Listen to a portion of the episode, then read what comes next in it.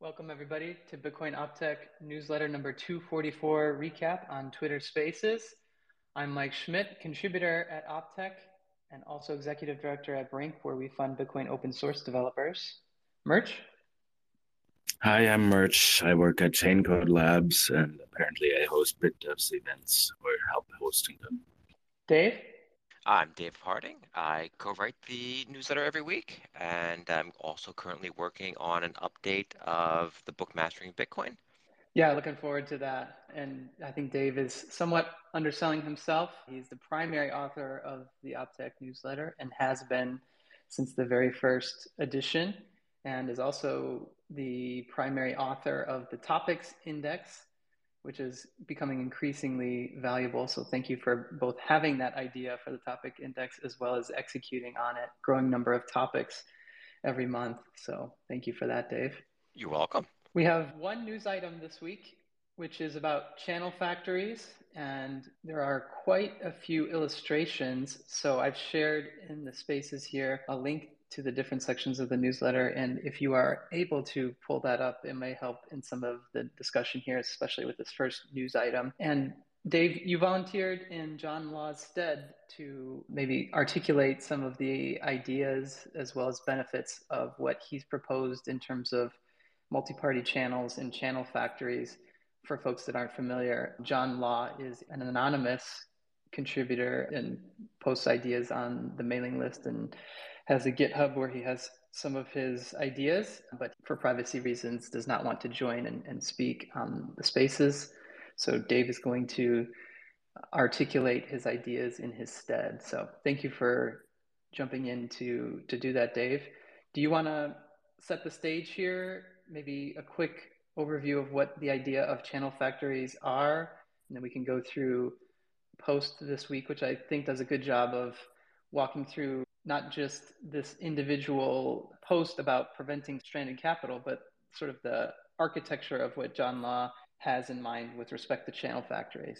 Sure. First of all, I think it's really cool that John Law is contributing. I'm glad to see people do that. And I'm also glad that we can help by trying to explain their ideas those of us who have or already have our real names out there and already have our real voices out there, although Murch has a super sexy voice this week. So, channel factories are this idea that several people can combine their funds together. So, you can take, say, 10 people and they can combine their funds together, and with those 10 people, they can open 45 channels off chain without putting a single funding transaction on chain. So they put a single transaction on chain that pulls all their funds. And from there, they can do all this fancy stuff off chain. So one of the ways I like to describe it is that a channel factory is kind of like Lightning Network for Lightning Network. So it's an off chain payment system for off chain payment systems.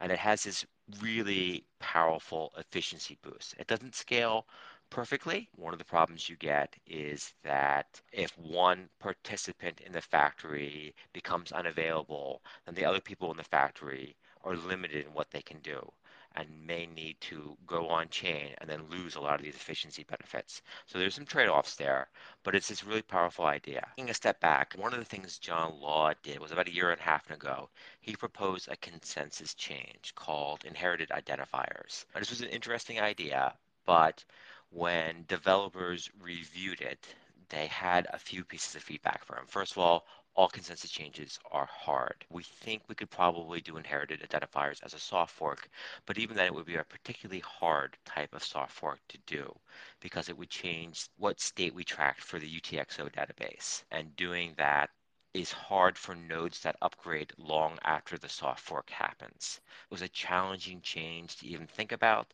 and we think we can probably do a lot of the things that he proposed with a different soft fork, the AnyPrevout soft fork, which doesn't require any invasive changes to the UTXO set. So it's an easier soft fork to contemplate. Also, it had some development behind it at that point. So John Law, I think he took that feedback at heart. I don't know for sure. I don't have a lot of conversations with him, but he came back with a way to accomplish a lot of the benefits that he had proposed for the uh, inherited identifiers to accomplish those benefits without a soft fork. And the mechanism he used for that is something he developed called tunable penalties. And we did cover this in the newsletter, but I don't think I gave it enough attention back then when he first proposed it. A lot of this stuff is just really hard for me to think about. You kind of need to have a state machine in your head to consider all these possible outcomes in any sort of channel design. I remember reading the first Lightning Network paper and it just really hurt my head. It wasn't because of Joseph Poon and Tadge Dryja's writing, it was just because considering different potential outcomes is not something I think the human brain, or at least my human brain, is good at. So anyway, John Law came back with this tunable penalties mechanism. And the kind of the name feature of it is the fact that the penalties in any particular state can be tuned or adjusted by the participants. So if you want to have one state that has a, a small penalty, if you put it on chain when it becomes an outdated state, you can do that. Or you can tune the penalties and make a really high penalty. And when we first covered it, I didn't really see the huge benefit of that. I think there is a benefit, and maybe we'll cover a little bit later, but what he also did in this mechanism, and he didn't build it into the name, and so maybe it didn't get enough attention, was that he separated the transaction that pays the penalty from the transaction that controls the shared funds in the channel. And this is actually a really powerful feature because it means that, unlike the current LN mechanism, it can scale to more than two participants quite easily. In the current LN mechanism, the penalty for putting an old state online is that you lose your share of the channel funds. And to do that with two people is really easy because one person messed up, the other person gets all the funds. So it's winner takes all. But to do that with, say, three people, it's a lot harder because you don't want the one person screwing it up to mean that an innocent party loses funds to the other party. The, the third person. So, law's tunable penalty mechanism with what he calls separate control and funding transactions has this nice advantage of allowing multiple participants. Now, this week, what he described was an additional benefit of this, which is that in existing Lightning Network channels, if you have a channel with somebody who is unavailable, you can't route funds to that channel. Offline, there's nothing you can do. And this also applies to channels opened within a channel factory. And we expect a lot of Lightning Network users to be offline. They're going to be people using self sovereign mobile wallets. And so they're just not going to be online when their cell phone is offline or is doing some other task or whatever. And that's kind of that kind of sucks for people who always have online routing nodes that they can't use their capital efficiency. And it means that they're going to have to charge higher fees when they do route with those channels. So, what this week John Law described was that if you open channels in a channel factory based on its tunable penalties, you get those nice off-chain efficiencies. Again, 10 people can open 45 channel, 45 channels for only slightly higher than the cost of opening one channel. But you can also combine the channels within that channel factory into these multi-party channels. So say three-party channels. You can have a channel between Alice and Bob and Carol. And if Alice and Bob are always online, they can continue routing funds between them even when Carol is offline, allowing them to forward funds across the Lightning Network at all times.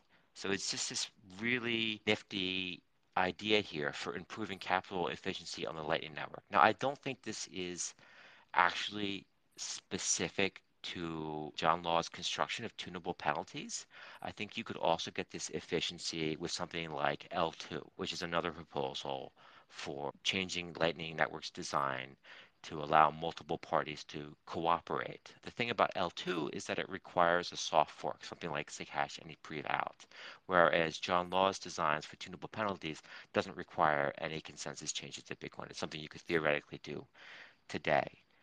So that's basically the idea in the newsletter this week. Because we didn't give tunable penalties enough coverage when it first came out, I've actually gone through and tried to explain how the basic mechanism works and then tried to show these advantages. Although it gets really hard to illustrate that when you have a whole bunch of participants in the channel, the number of states there are just it grows a lot. It doesn't grow crazy in John Law's design compared to, say, just taking the current LN design and extending it to multiple participants, but it, it grows a lot.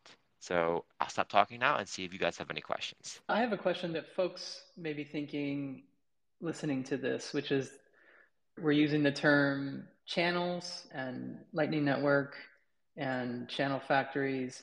Are these channels that are being created within this multi-party contract the same thing as Lightning? Is there interaction between this multi-party contract and its channels and the broader Lightning Network channel ecosystem?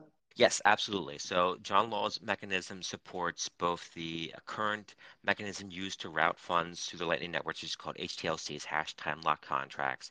And I don't see any reason why it wouldn't support the proposed future mechanism for LN, which is PTLCs, point time locked contracts. So if you today have a channel outside a channel factory, so Alice and Bob have a channel today, and Bob and Carol have a channel today, just your standard channels today. Alice can route a payment to Carol through Bob because both of them have channels. Bob knows all his funds, you know, within his two channels.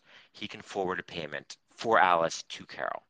So now if one of those channels is in a factory, let's say the channel between Bob and Carol is opened in one of these factory channels and it uses laws construction or it uses eltoo or uses something else, as long as Bob trusts Bob, he can forward payments from Alice to Carol. So the functionality of the Lightning Network at its core is exactly the same. There are some changes that would need to be made. Right now, the LN protocol expects all channel announcements to correspond to a specific UTXO in the UTXO set. There are proposals for a version 2 channel announcement protocol, and in particular, Law calls out in his paper a proposal by Rusty Russell that would kind of dis- would, would break that link between a single on-chain UTXO having to exactly correspond to a channel funding. And that would be necessary for any type of channel factories and for several other proposed improvements to LN. So there would need to be a few changes to the LN protocol to support this, but it's basically compatible with the existing LN protocol.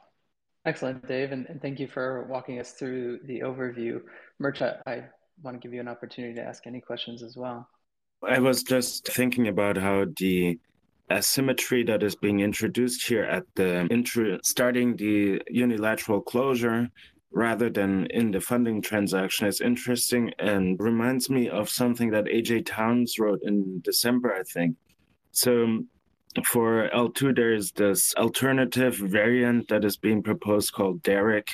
And there's some discussion which parts of that are necessary and improve the idea of LN symmetry.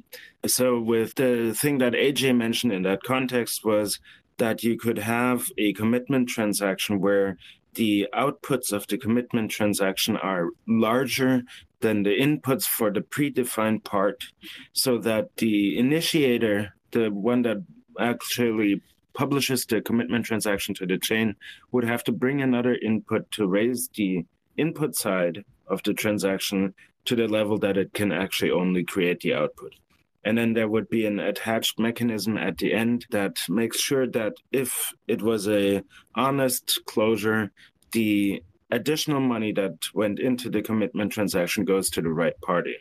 I'm wondering, maybe this is too deep, but is there a big benefit with having these separate state transactions versus having a mechanism where you just need to add more funds on the input side to a commitment transaction?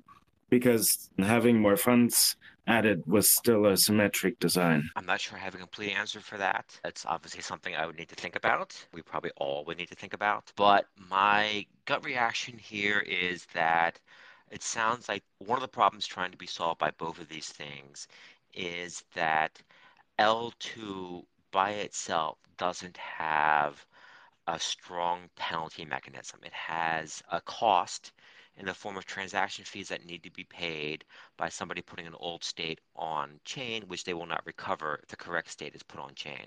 But besides that, eltoo by itself doesn't have a penalty mechanism.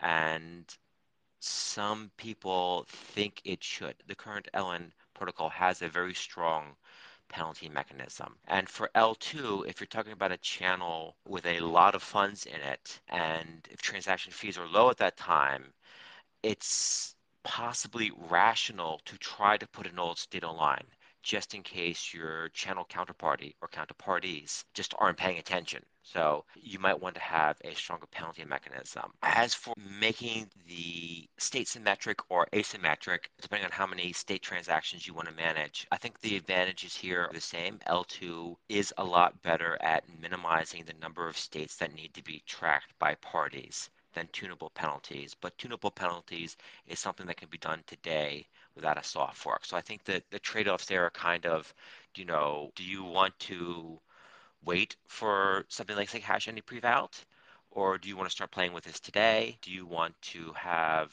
something closer to the ideal construction, or are you willing to just manage multiple states more? That's my quick thinking on that.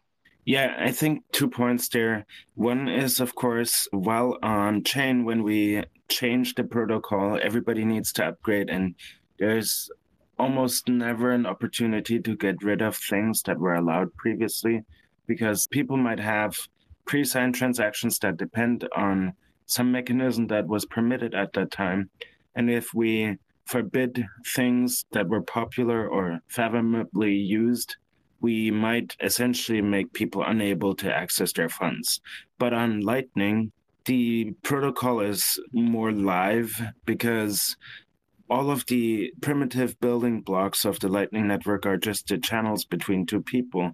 And if both of those users have upgraded their software, they can use a different mechanism to update between each other, maybe even while participating in an overarching multi hop payment that uses an older protocol. So there's an argument to be made here that you could have this intermediate step with tunable penalties where you, before even APO can play around with channel factories without actually making everybody needing to commit to supporting this forever. That's one thought I had here. And the second one, it took me a while to figure that out, but with LN symmetry and the cost of closing a channel unilaterally, if a channel partner is trying to close the channel, they will need to broadcast an update transaction either way. And whether they broadcast an old one or a new one for them is the cost the same because they're forcing the other party to broadcast another update transaction to overwrite the state. So by broadcasting an old state, they exactly have to broadcast one update transaction and the other party is also forced to pay something. So originally, I thought that we don't really need a penalty mechanism because there is the fees that need to be paid by the parties. But after realizing that, I noticed that there's absolutely no extra cost for the attacker in that scenario to broadcast an old state, except for the social cost of being recognized as someone that tried to cheat. So, in that regard, I came around to there needing to be maybe at least a small penalty in order to incentivize good behavior. That all sounds correct to me. I think we could probably debate the minutia of whether or not there's a cost for the attacker. Some of that is opportunity cost. So if you expected a channel to close in the mutual close state, so not a unilateral state, and the expectation that the fees would be shared there, but the attacker closes in a unilateral state and pays extra fees, then it is they are paying some fees. But we're talking half of the fees there, maybe, or maybe slightly more than half. I don't know. And again, if fee rates are low, it's just not a big cost. So I think there's a chance that we're going to want penalties. Just for context here for the listeners, there are a number of other mechanisms being built on LN today that kind of expect there to be penalties. For example, stateless backups and whatnot. So one of the things LN nodes are experimenting with now is that every time you reconnect, you reestablish a connection to another LN node, it sends you a copy of your backup state. And if there's no penalty in the protocol for closing a channel in an old state, then there's also perhaps no strong incentive for them to send you a correct backup state because you're not going to just close the channel. The longer we go with the current mechanism of LN penalty, the more we might depend on penalties in the protocol. And as for the, your comments on upgrade, I think those are just spot on. Is a pretty strong live protocol the way we think everybody is using it today? I'm not sure that will be the case long term. One of the other benefits that John Law has proposed for tunable penalties is what he calls a watchtower free design. And the way he accomplishes watchtower free is that he allows the enforcement mechanism to only be used perhaps months or even longer after the channel is closed on chain. So so if you're a mobile user all you need to do is remember to start your phone, open your Lightning app once every, say, three months. And that way you don't need to have a watchtower that's constantly monitoring your channels for you. And if we get to a design like that, which is a very nice design feature, then Lightning becomes less of a live protocol, especially if people start pulling that out to years. We might have to think a lot harder about changing the protocol in a way that prevents old nodes from being able to fulfill their duties. One thing that comes to mind here is, of course, that there's an opportunity cost attached to having funds locked up into a multi party construct for a long time that cannot move. So, one of the downsides that comes up in the context of mobile client wallets for Lightning in general is that they are less useful for routing and thus maybe more expensive for LSPs to maintain because they're putting up some of their funds in order to maintain this channel that they can't use for other things. Although the counterparty is essentially offline most of the time. And so that's one thing that pops into my mind when I hear about multi month periods in which a channel owner doesn't even come online, who would be the counterparty of them and how would they need to be reimbursed for the opportunity cost in order to make that happen? And is that then still an attractive offer to the mobile client?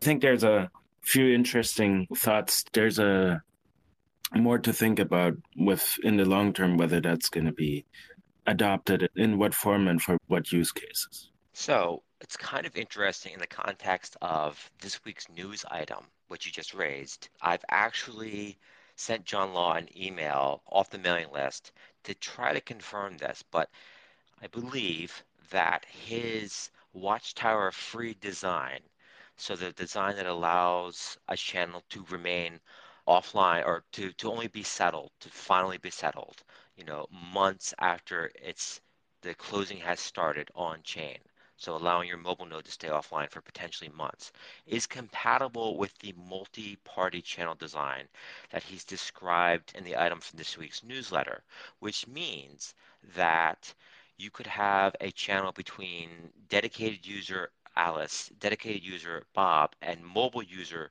Carol that would allow Carol to potentially be offline for months but allow Alice and Bob to continue routing their funds during that multi-month period when they're off chain because Alice and Bob would know the whole channel state and they would be able to route between those even though Carol was offline. So I think it could significantly reduce the opportunity cost of a channel being offline for a long time. Now, while Carol was offline, Alice and Bob wouldn't be able to rebalance their funds with other channels. They wouldn't be able to initiate on-chain spends. So it wouldn't be perfect, but they would be able to continue forwarding funds over LN for their portion of the channel. So I think it could significantly reduce the opportunity costs and maybe partially address your concern here.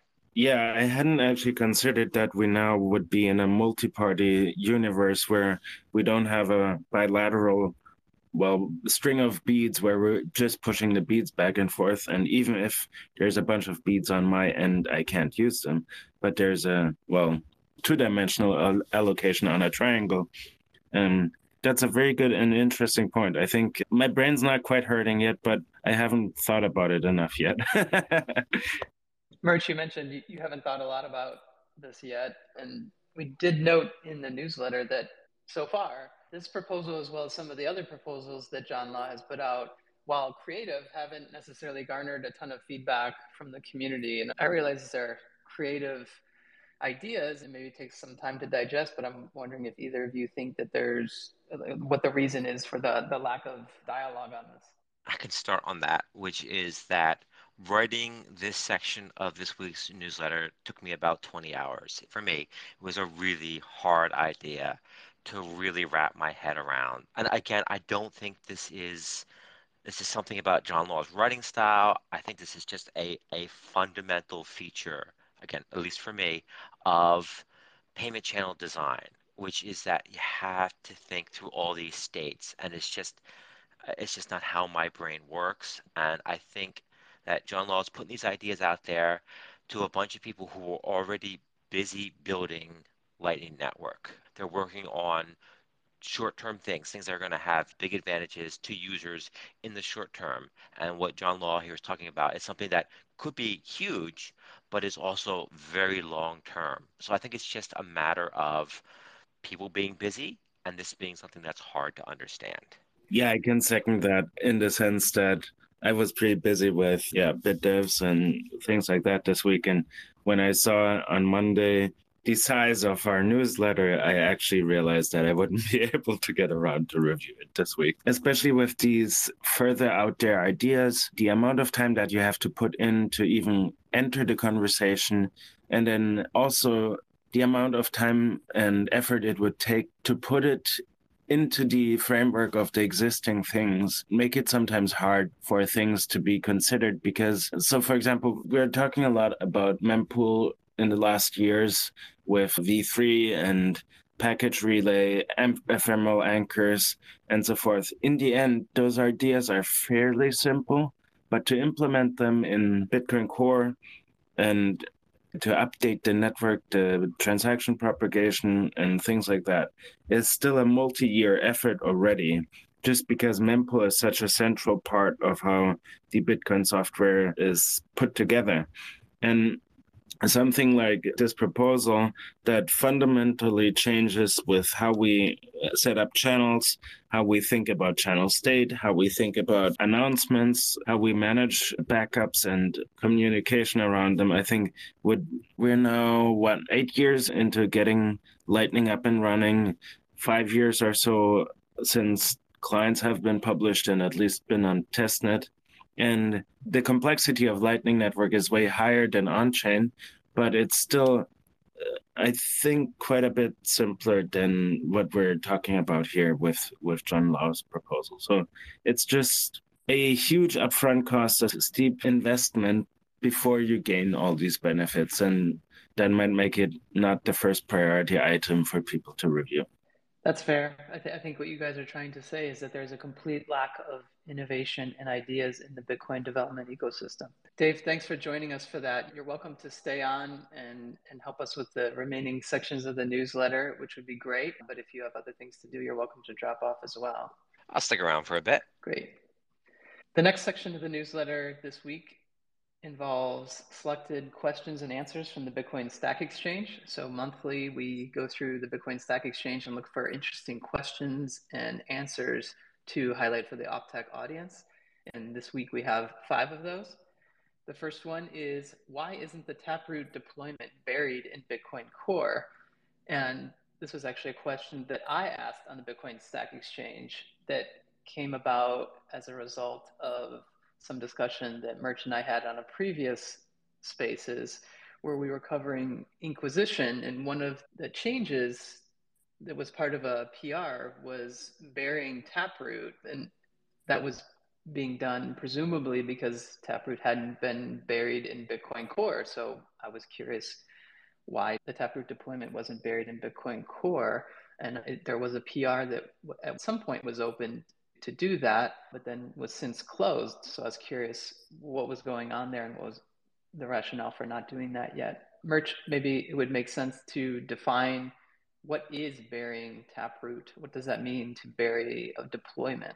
When we make a soft fork change of the consensus rules, we're making the rules tighter. We are enforcing more rules about what can be done with blocks. So essentially, the possible space of what blocks can be is made smaller. If all blocks that preceded the activation of the new rules actually already comply to those rules, we can just say, what if we pretend that this rule has been around forever? And if we do that, we can just enforce the same rule set from Genesis instead of having many blocks along the history of the blockchain where we start enforcing new rules. From that rule on, we are enforcing that blocks have to have version this. From this height on, or enforcing SegWit's rules. From this height on, we're enforcing Taproot rules. So we would have a way more complex block validation if we had all these special cases. We have to check what the height is, which of the rules are active. So instead, we bury deployments and we just say, well, all of these rules count from Genesis, but if there's any violations of the rules, we hardcode at that single height. There's a special rule and we allow the transaction anyway. So, for example, for Taproot, I believe there's exactly four transactions that were spending the SegWit V1 outputs before Taproot activation, and they were spent in an anyone can spend style because the rules of Taproot weren't enforced yet. 0xB10C has a great article on those transactions. So I think those transactions are hard coded as exceptions, but otherwise we're now pretending that Taproot was always active. Since Taproot is not planned to be buried, at least based on Andrew Chow's answer to my question, why are the deployments of SegWit, CSV, etc., buried but not taproot then? I kind of disagree with the premise of that question. I think that what is not buried is if you call get deployment info, you're still learning the activation height from Taproot and the deployment parameters, but we're actually enforcing the rules since Genesis. So I would say that it is buried. It's just that we're not also pretending that the activation date was Genesis. For other stuff, so um, for example, with check sequence verify, I think you need to have version 4 blocks and we actually every single block before that was not version 4 or not every single but most blocks were not version 4 so burying it in that case doesn't make sense because a rule actually was broken a lot before it got introduced and then just starting to enforce it at that height where it started being active makes more sense. I hope I, I addressed your question. Dave, do you have any thoughts on buried deployments? Nope. I think I'm actually more confused about the state of Taproot being buried or not than I was when we started. I'm going to look into this more myself. Thanks, and please report back because I think I'm a little confused now too. The next question from the Stack Exchange that we highlighted this week is What restrictions does the version field in the block header have? And Murch, I believe that you asked this and answered this, so maybe I'll let you explain the question and some interesting tidbits from your answer. Somebody was asking me why the blocks in general have such weird versions. And they were asking how they could make the version of Bitcoin blocks human readable. And I was confused by that question because it seemed sort of like an XY question. And the more underlying question is why are the versions so weird in the first place and what version field values are permitted? To extend a little or on that miners are using a technology called overt ASIC boost, and they are basically using the version field as an additional source of entropy. So, as hopefully many of you know, when we are asking the miners to find a new valid block, what they do is they build a block template where they decide what transactions are going to be in that block, the relevant fields of the block header from that, like pick the difficulty statement is fixed. They have a Merkle root now at this point because they've built a whole tree of transactions. And there's other fields that are flexible that they can change in order to have many different variants of the same block template, so called block candidates. And each of those they throw, throw through the hash function. If they find a very low hash, they might have found a valid block. So the nonce field that was originally intended to be the main source of entropy in the block header is only slightly over 4 billion possible values. And with the network doing something like a few sextillion, a few hundred sextillion tries per block being found, you can imagine that they're exhausting a, a range of a just a few billion very quickly. And single machines actually do this in, I think, less than a second now. So they need additional sources of entropy. The first approach to do that, or one of the first approaches, was well, how about we just fiddle with the timestamp on the block? So every time we exhaust the nonce, we do time rolling and we increment the timestamp by a second. Or alternatively, people started putting different data into the Coinbase transaction. So there's a field that we refer to as the extra nonce in the Coinbase input, where people are putting arbitrary data because as soon as you change even one bit in the transaction data, the hash changes. But then they have to rebuild the whole left flank of the Merkle tree to get a new Merkle root. Other field that is relatively unconstrained is the version field. So people that use overt boost are essentially just using the version field as another nonce where they can have arbitrary bits flipping around. And every bit that they gain access to additionally doubles the amount of block candidates that they can get out of a template. And if they change the version field, they don't have to change, recalculate any of the Merkle tree to get a new Merkle root. So in this answer, I look at what values are permitted in the version. So first, nVersion is a four byte little endian signed integer, which means that the numbers in the integer are presented, or I should say the bytes in the integer are presented in a confusing order, maybe for some people. And the most significant byte is the last one, and the least significant byte is the first one. So I explained that a little in my answer. And then I explain what a version 4 block would have as a value. So in the first byte out of the four, because it's the least significant byte, you would have the third bit from the end set to 1 to express a 4.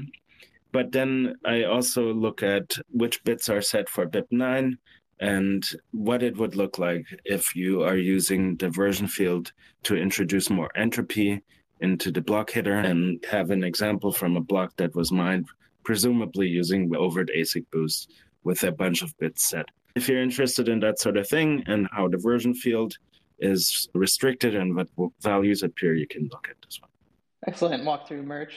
Dave, anything to add? The only thing I would add is that I think there's actually two different things happening here. One is that there could be overt ASIC boost going on using the version bits field. I think that's possible. But there's also just using version bits as an extended nonce. And those are actually two different things. So the way ASIC boost, whether it's covert or overt, works is by kind of I don't know how to describe this, but rearranging how you build the hash, the order of operations you need to perform to perform the hash in a way that can be done in hardware more efficiently in some cases. But you can also mine without using ASIC boost and it can be more efficient to do that using just putting all of your nonce into the header rather than using a change to the Merkle root, which would require updating the Coinbase transaction. And there actually is a bit BIP320 that specifies which version bits are recommended for it calls it general purpose use, but really for hmm. miners to adjust. So that's a subset of the bits that Murch identified as being possible to use. And the reason we have BIP 320 is so that the other bits don't get modified when we're trying to do soft forks or whatnot. To be fair, BIP 320 is not universally agreed upon by Bitcoin developers. Some people don't like that it's used. I don't know. I'm not going to get into that debate. But I just wanted to say that there's using the version field as an extra nonce, as an additional nonce field, or you can use it for overt ASIC boost. Ah, thank you. Yes, you're completely correct, of course. So ASIC boost requires you to sort of have a collision, I think, in in Coinbases. Or let me not try to explain ASIC boost right now. I'd have to brush up on it. But yeah, thank you for correcting me. Is all what I'm trying to say. the next question from the Stack Exchange is about the relation between transaction data and IDs. And this was something that came up in two different questions in the past month on the Stack Exchange. So I thought if folks were having questions about that, that we could highlight that here. And Pieter Wuille answered both of them, explaining that the legacy transaction serialization format is covered by the TXID identifier, which does not include any witness data. And the witness extended serialization format is covered by WTXID as well as the hash field. If folks are using the RPCs, you may see these fields. And then he also, Sipa also pointed out in a separate answer that in the future, if there was additional data beyond the witness extended serialization data, that that hypothetical data would be also covered by the hash. So you could potentially, in, in that future hypothetical scenario, have three different types of identifiers for a transaction. Murch? Yeah, I wanted to tie this back to something that we talk about in the context of SegWit. And so one of the main main motivations to do SegWit in the first place was something called third-party transaction malleability. So what Lightning requires you to be able to do is to write a chain of transactions that build on top of each other before they're confirmed. You need to be able to have a commitment transaction whose output can be spent by the penalty transaction in case it gets used out of order. And in order to be able to have a reliable penalty transaction, you need to know that the transaction ID of the commitment transaction does not change. So before we had SegWit, there were various ways how third parties could malleate transactions without changing the meaning. So, for example, one of the simplest things was you could flip the S value in one of the signatures because the negative and the positive value both corresponded to the same coordinate in the signature. And so the both were valid, but one of them was standard and one of them was non standard. So a miner could do this and still include the transaction. The transaction still sends the funds to the same recipients, but the TXID of the transaction was different than before. So it would break all the downstream children and descendants of that transaction, which would not have allowed for us to have penalty constructions like we use them now with Lightning. So SegWit introduced specifically that the data that could get malleated by miners or anybody that can get a non-standard transaction would not be covered by the TXID anymore and actually split off into the witness structure of the transaction. But we still need a way to be able to commit to the complete transaction because if people were to malleate data in the witness, we might still have for example, an invalid malleated transaction. And we don't want users to be able to poison other users. Oh, I've seen that TXID. It has an invalid witness, so I'll never accept that TXID again. And then when it comes with a block, we might, for example, have a denial of service attack. So we have those separate commitments. The TXID commits to the the torso of the transaction, the non-witness data, which specifies which funds get consumed and which funds get created in the sense that which UTXOs get used up and created. And we have a separate commitment that commits to the whole transaction, including the witness structure, so that there can be no shenanigans with what is being propagated on the network, what is included in blocks. And we commit to the witness TXIDs of all transactions included in a block in the so-called witness commitment, which is an OP_RETURN output on the Coinbase transaction. Murch the torso of a transaction. I don't know if I've heard that term before. I like it. Yeah, I made that up just now. Oh, okay. I wasn't sure if that was formal jargon. Next question from the Stack Exchange is Can I request TX messages from other peers? And this person asking on the Stack Exchange was trying to use the Bitcoin CLI to request transaction information from peers. Murch, I thought the whole reason I'm running a node here is to connect to the peer-to-peer network and get transaction and block information from my peers. Why can't I request a transaction? Well, so it turns out that it is costly to look up arbitrary transactions from the blockchain if you don't have a transaction index. So most nodes don't run with the transaction index. It's an optional feature. And if we also look at unconfirmed transactions, not every node might have every unconfirmed transaction. So if you permit other users to ask for arbitrary uh, transactions, A, you would be leaking whether or not you have a transaction index if you can reply easily. And secondly, it puts an onus of additional work on the full node that you're requesting data from.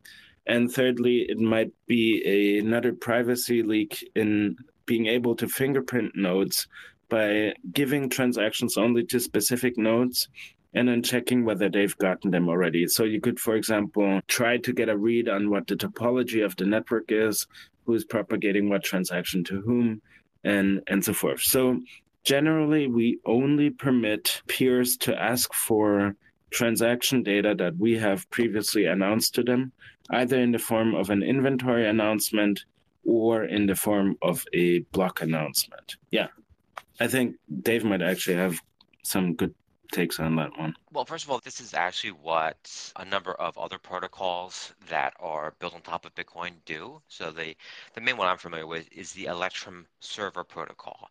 And basically, an Electrum server is backed by a Bitcoin full node and it goes through every block and it indexes every transaction by several pieces of data, mainly what address it pays to or arguably spends from. But in the context of Bitcoin Core, there was actually a, a protocol a number of years ago, BIP64, that allowed the retrieval over the peer-to-peer network of any UTXO stored in the Bitcoin Core's UTXO database, which is something it has to store. Bitcoin has to have a UTXO database, sans something like Utreexo, which I think we talked about on the show a few weeks ago. And one of the arguments against that was that it was untrusted data. Now, it doesn't have to be untrusted in the case of transactions because you can also send a Merkle proof for the block that includes the transactions. And in fact, Electrum Server Protocol does this for every transaction it sends back to the user.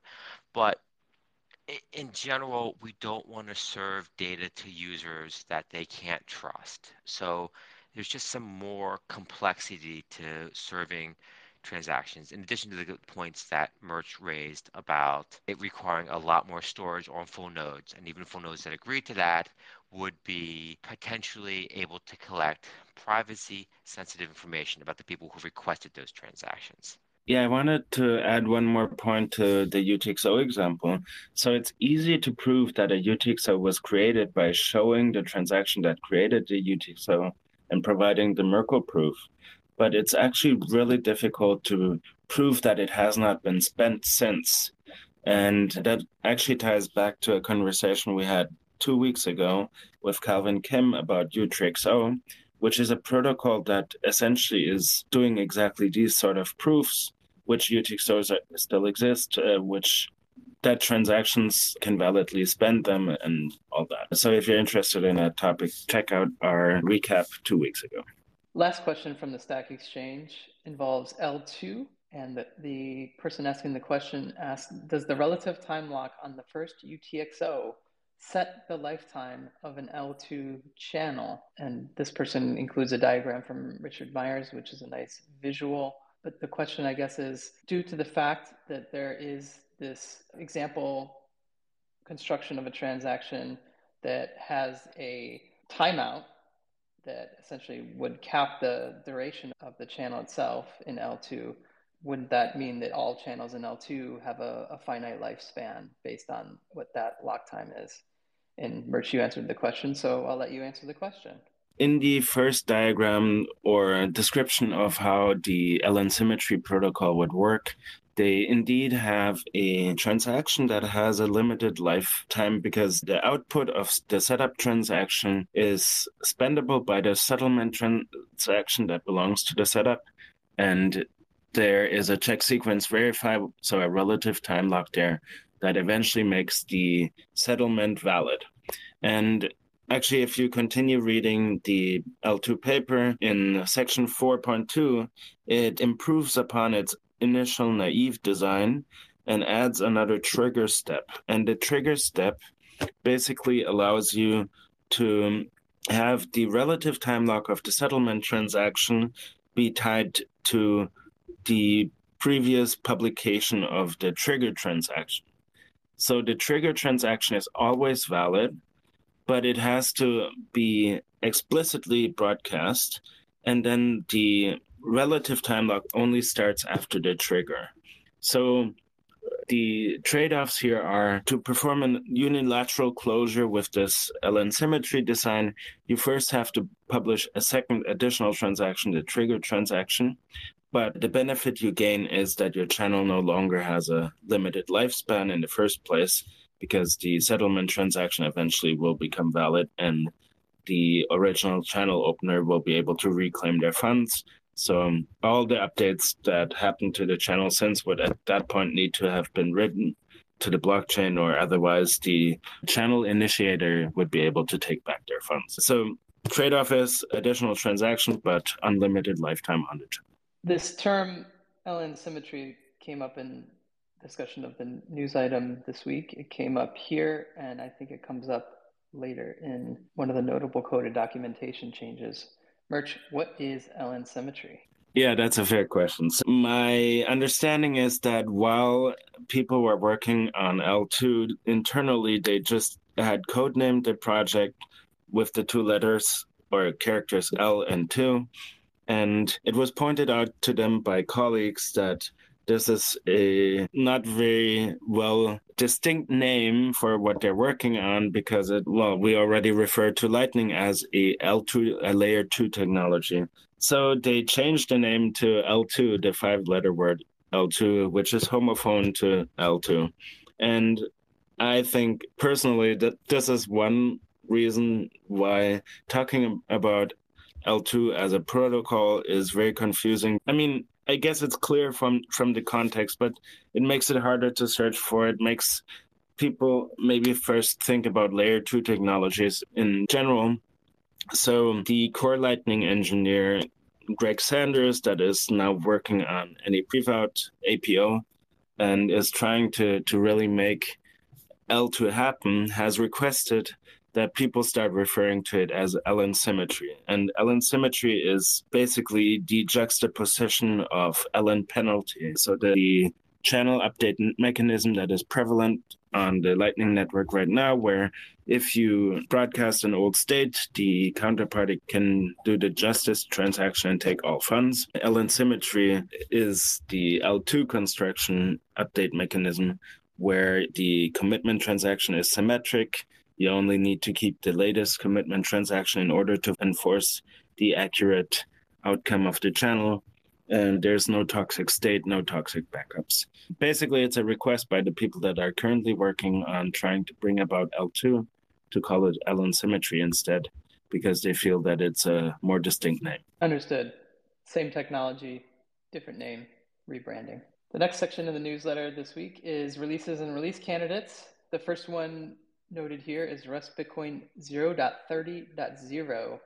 And this release actually is accompanied by a new website, rust-bitcoin.org, which, as part of its content the other day, has a blog post about release 0.30.0, which is quite informative and it goes through a bunch of suggested steps when upgrading to this version and walks through some of the changes in blog post format, in addition to the release notes that we link to in the newsletter as well, which include a, a bunch of API changes.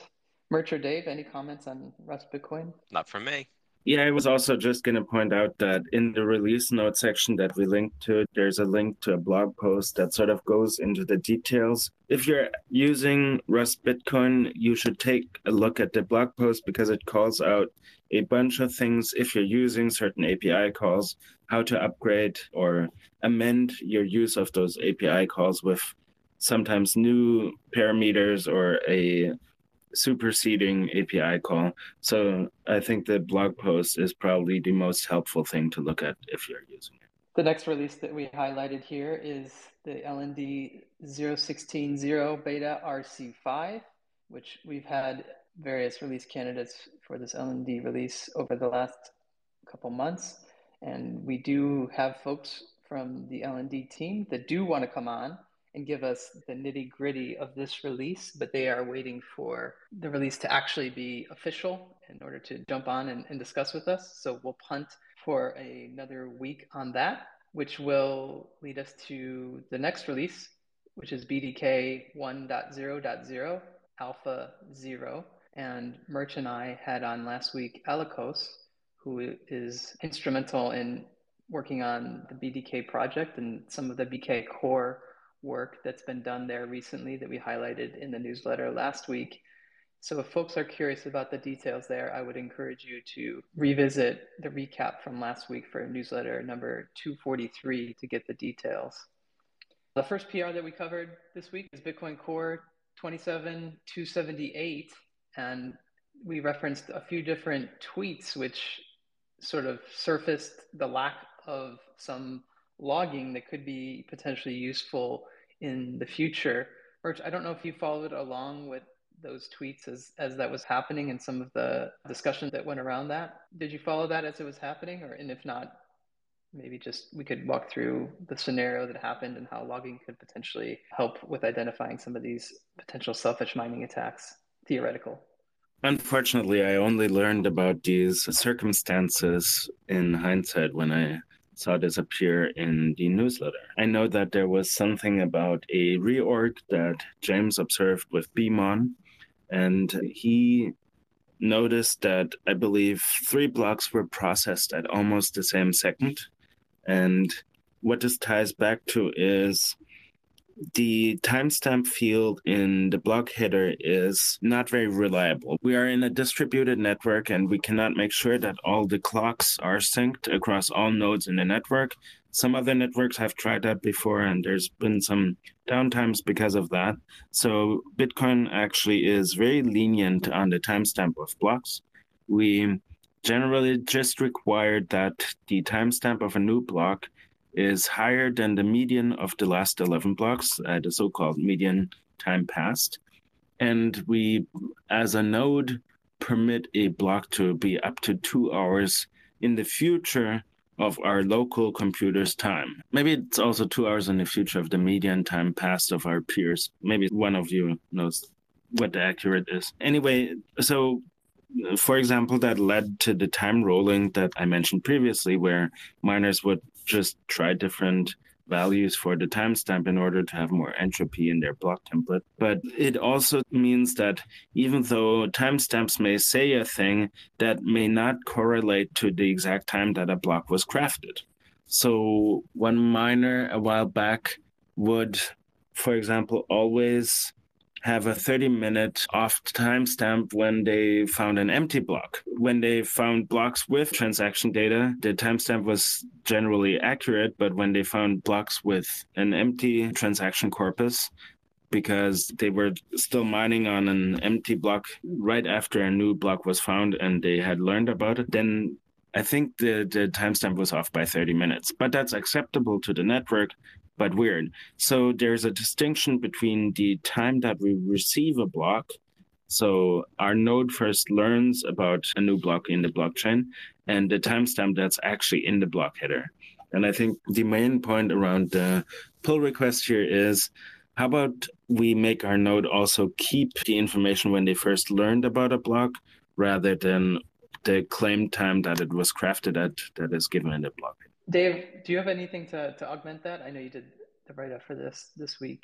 Maybe some commentary. I would take a step back and quickly describe what a selfish mining attack is. So, if you're a miner and let's say just by lucky happenstance you create two blocks in a row. So you create the second block before you've even tried to broadcast the first block. Well, then you're in this kind of privileged position because you know anybody else who creates one block, you can beat them. You can outrace them if you just wait to send your blocks because you have two. They publish their one, you can send your two blocks, and you can win. Now, this kind of thing can happen by accident, especially if we have larger miners on the network. Once you get above like 10, 15%, you're going to start creating two blocks in a row some percentage of the time. And if you deliberately delay sending those blocks, it's a selfish mining attack. This can also happen accidentally, again, because sometimes miners do produce two blocks close together and a third miner could produce a block at the same time. But if you deliberately do this, what you do is you're kind of denying other miners fee revenue. And even though it seems like a small percentage of fee revenue is being denied to miners, because this is a fairly rare occasion, even if you're a, a 30% miner, it can slowly drive the other miners out of the network. It increases your relative success rate to theirs, and mining is supposed to be a low margin business. So selfish mining attacks are really kind of dangerous to Bitcoin. And there's something that we want to detect, whether they happen accidentally or they happen on purpose. So, again, what this PR is doing, like Murch said, is trying to better capture the time when blocks or the information about blocks arrives at our nodes. So if we see a lot of nodes receiving multiple blocks in a row at the same time, especially if they are received at the same time that another block by an apparently different miner is received, then we have some evidence that there are selfish mining attacks going on the network, and we can start trying to take steps to fix that. What those steps are to fix that, I'm not really sure. Selfish mining is not necessarily something that's easy to fix, or we would have fixed it already. But again, we just want to have the tools in place to collect that data. We'll just cover another uh, item. Yeah, Bitcoin Core 26531. In the last item that we just covered, we're talking about logging when a header for a new block is received. And this is about trace points for monitoring events. And specifically, this adds trace points for the mempool, which USDT statically defined trace points were uh, as a framework added, I think last year or the year before. And I think it was focused on peer to peer work. And now there's trace points for monitoring events associated with the mempool. Murch, maybe a basic question to lead into this is we're logging certain information via traditional logging and, and some information like here via trace points, why would we choose one or the other? I guess traditional logging has a couple issues, which is if you have too much logging, you'll produce just enormous files at all times, and it can actually slow down the execution of programs. So you definitely want to give people ability to modify how much they're logging depending on what their needs are. So we already have levels of logs for certain areas of the software. And I think you would need to recompile in order to change what level you're logging to every time you want to do it. So with the trace points, and I'm really a little bit, well, I'm going from the top of my head here. With trace points, you have to activate trace points once, and you need to have certain other packages installed in order to be able to use them. But after that, trace points are always present in the code without getting executed. And then you can basically have a hook in your kernel code and subscribe to certain trace points.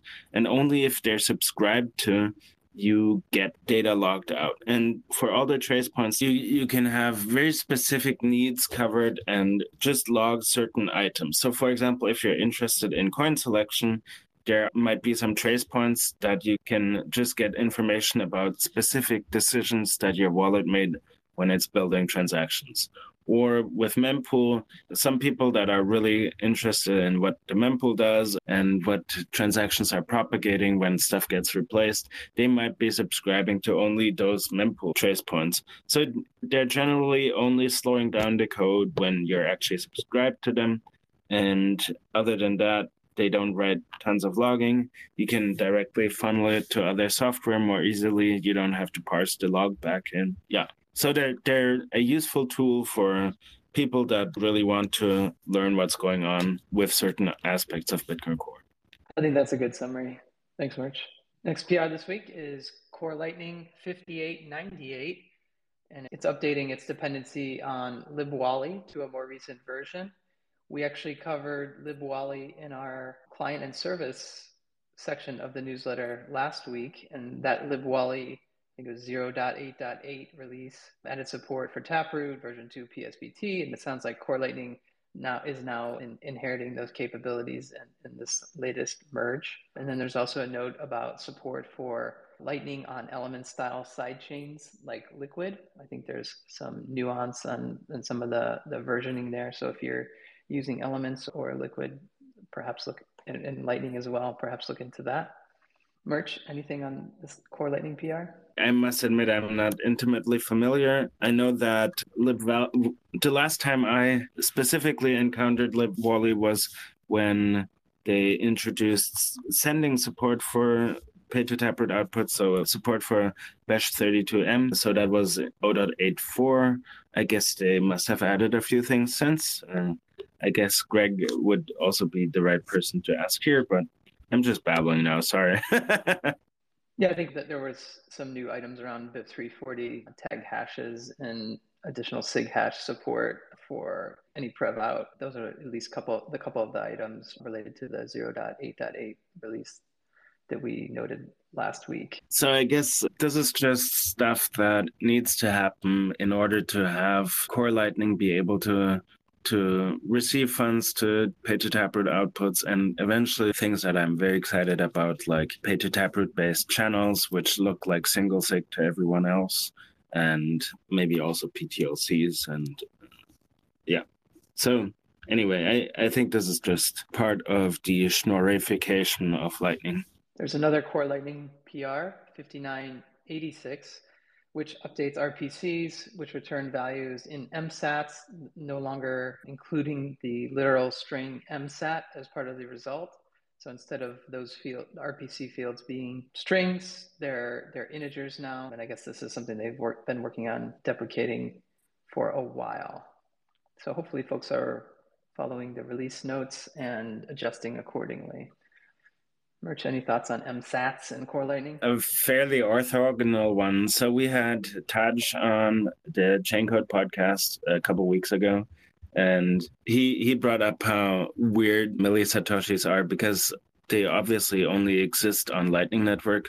We cannot write them to the chain because we can only write full satoshi amounts, and how they sort of introduce a second class of lightning payments where if you have a very very small amount of bitcoin getting routed on lightning network we don't actually create the htlcs we just sort of pretend that the htlc is there and we sort of have the a gentleman's agreement with our channel partner that this tiny little amount that we can't even express in bitcoin transactions actually exists and it's there so there were some efforts at some point to to just go by satoshis, not milli satoshis, but I guess the milli satoshi adoption had already started or progressed far enough that Lightning ended up using milli satoshis, which are sort of purely virtual on this second layer. And for anybody who is listening to the Optech recap podcast that we're doing, this show, you would definitely benefit from also listening to the Chaincode podcast. There's a lot of high quality content there, so I would plug that for sure. Yeah, thank you. I must admit, our audience is expected to have a pretty good technical understanding, but I do hear that people are enjoying the podcast. So please also let us know when you enjoy our podcast. Sometimes it feels a little bit like you're talking to an empty room because, of course, we're mostly talking to ourselves up here. And so if you have reactions, let us know what you like, and that, that would be appreciated.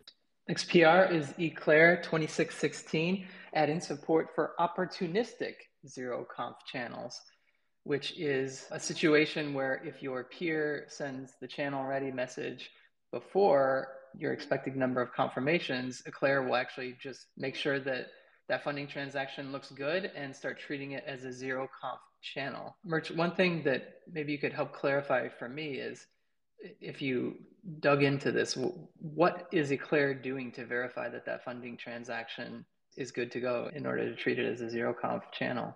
I'm afraid I have not dug into this one. I am reminded of the news item we had a few months ago with the swap in potentiam. So, if you have, for example, a situation in which someone had already received funds that are conditionally linked to the LSP as well as their own wallet, you could have a construction in which you safely create a zero conf channel. Maybe that would be a use case in which you could have an early channel ready. I'm afraid I haven't read this yet, so I don't want to guess more than this. Dave, do you have comments on this Eclair 2616 opportunistic zero conf Yeah, basically, what they're doing to check, they're just making sure that they created the transaction. So currently in LN, everybody who isn't using the dual funding protocols, the channels are created by a single party. So it can be created by you or it can be created by your counterparty. And in this PR, Eclair is making sure they create the transaction, which means the other node can't double spend it. Now, in that case, there's not necessarily a good reason the other node would accept that channel early in a single funded channel. All the funds are coming from as the name implies, a single party. So the other node is accepting all the risk. And the way they mitigate that risk is by waiting for six confirmations or however many confirmations they want to wait for. For the local node, for Eclair, if they created the transaction and the other party chooses to accept it, there's no downside for Eclair because Eclair can start sending money through that channel, paying other people, and if the channel gets unconfirmed, then Eclair can, in theory, take back that money. So there's no downside for the Eclair user from accepting these channels early. So this is kind of just an optimization, if you will, for cases where the other node is for some reason being extra trusting. Okay. So really the remote peer who's sending this channel ready message is the one who's assuming the risk here because in this example the Eclair user is the one who is the one who could double spend, not the remote peer. So there's really no risk to the Eclair user, it would be the remote peer. Exactly. Next PR is LDK 2024, including route hints for channels which have been opened but which are too immature to have been publicly announced. Again, referencing a potential zero conf channel here. And as a reminder to the audience on what routing hints are for, traditionally is to provide information to find non advertised or private channels. You provide some information in the case of a private channel, you include that hint in the invoice generated by the receiver that you sent to the payer. So it sounds like they're using those routing hints not for a private channel in this scenario, but channels which haven't been announced yet, which I guess are somewhat like private channels then in the zero conf case.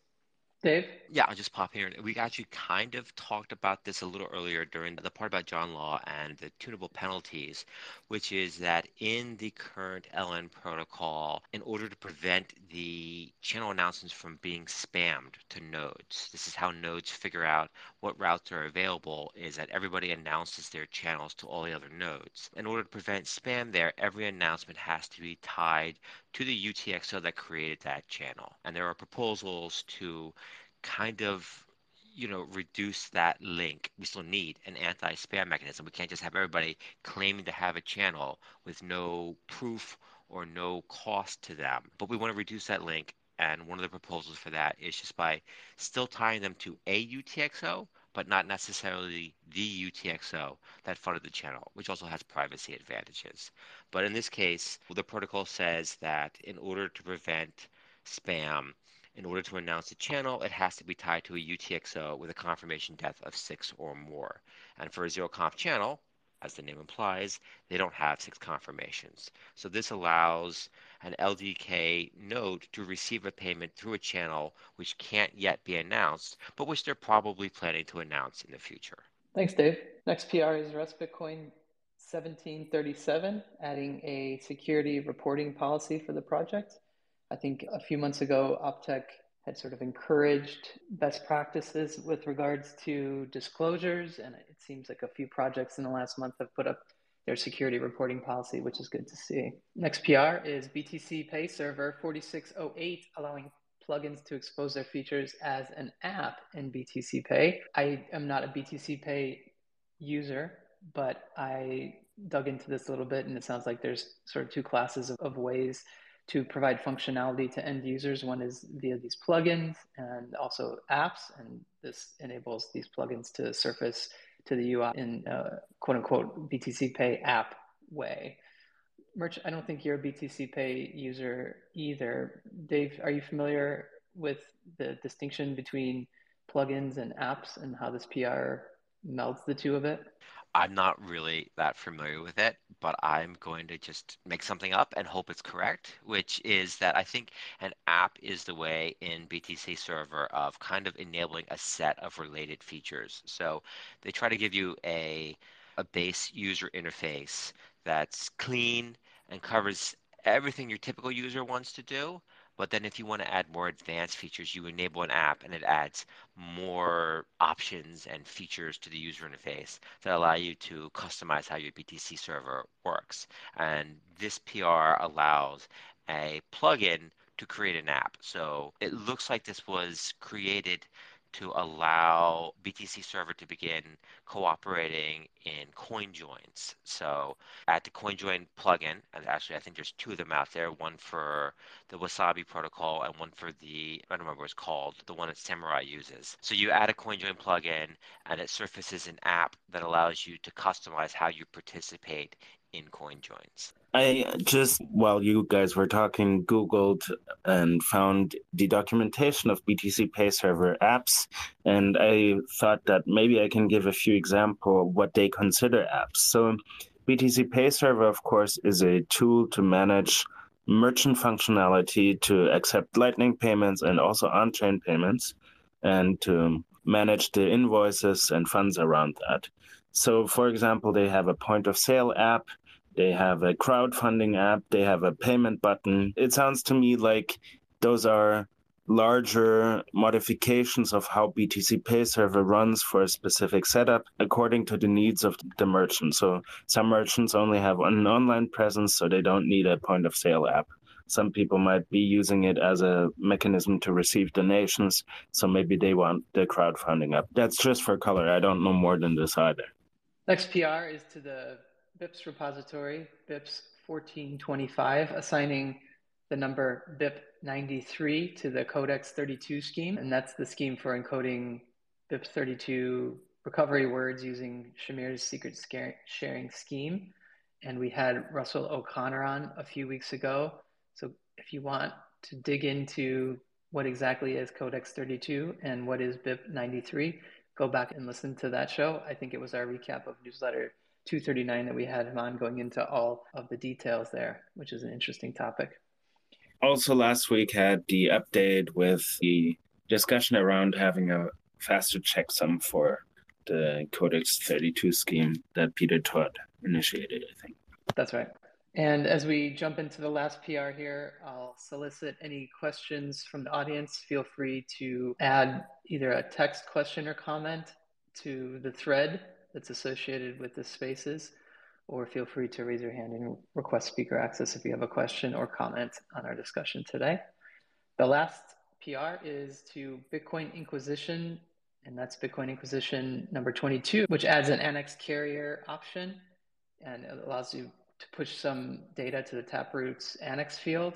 And we note that the use case behind this is the author trying to do some L2 work. And also, I think ephemeral anchors is part of this PR, or this PR is a prerequisite for some of the ephemeral anchors that, the L2 work is depending on.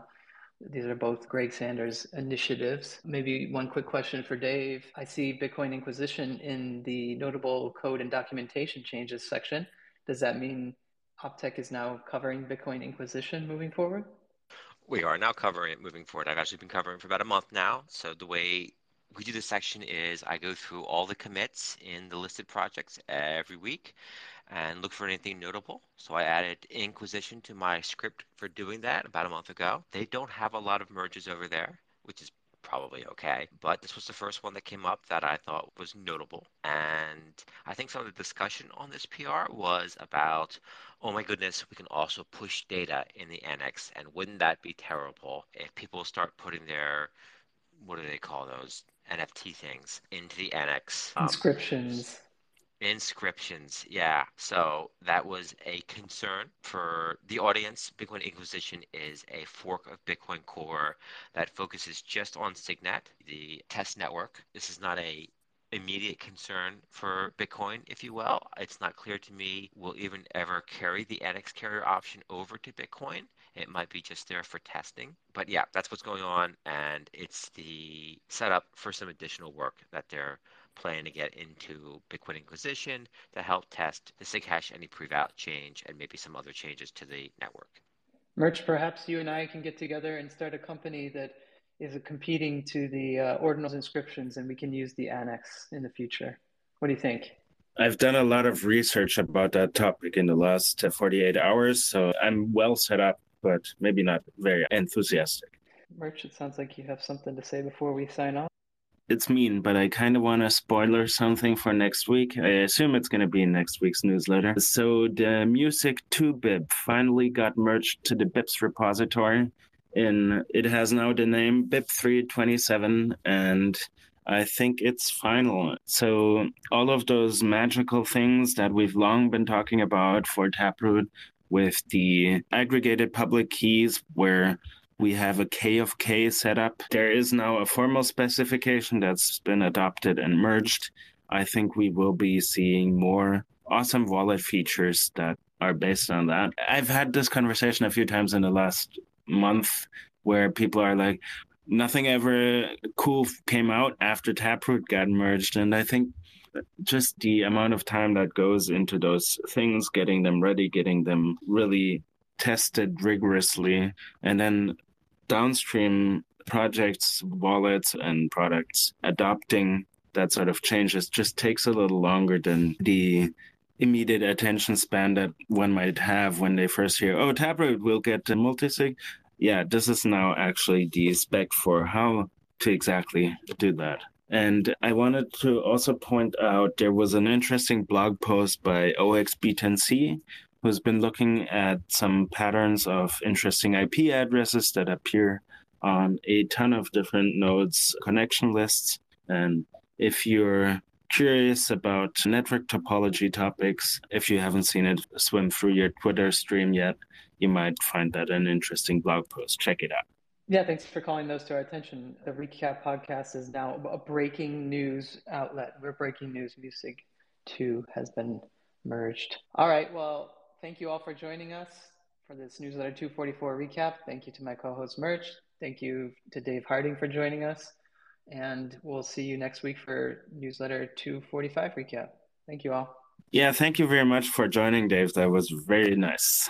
Thanks for having me, guys.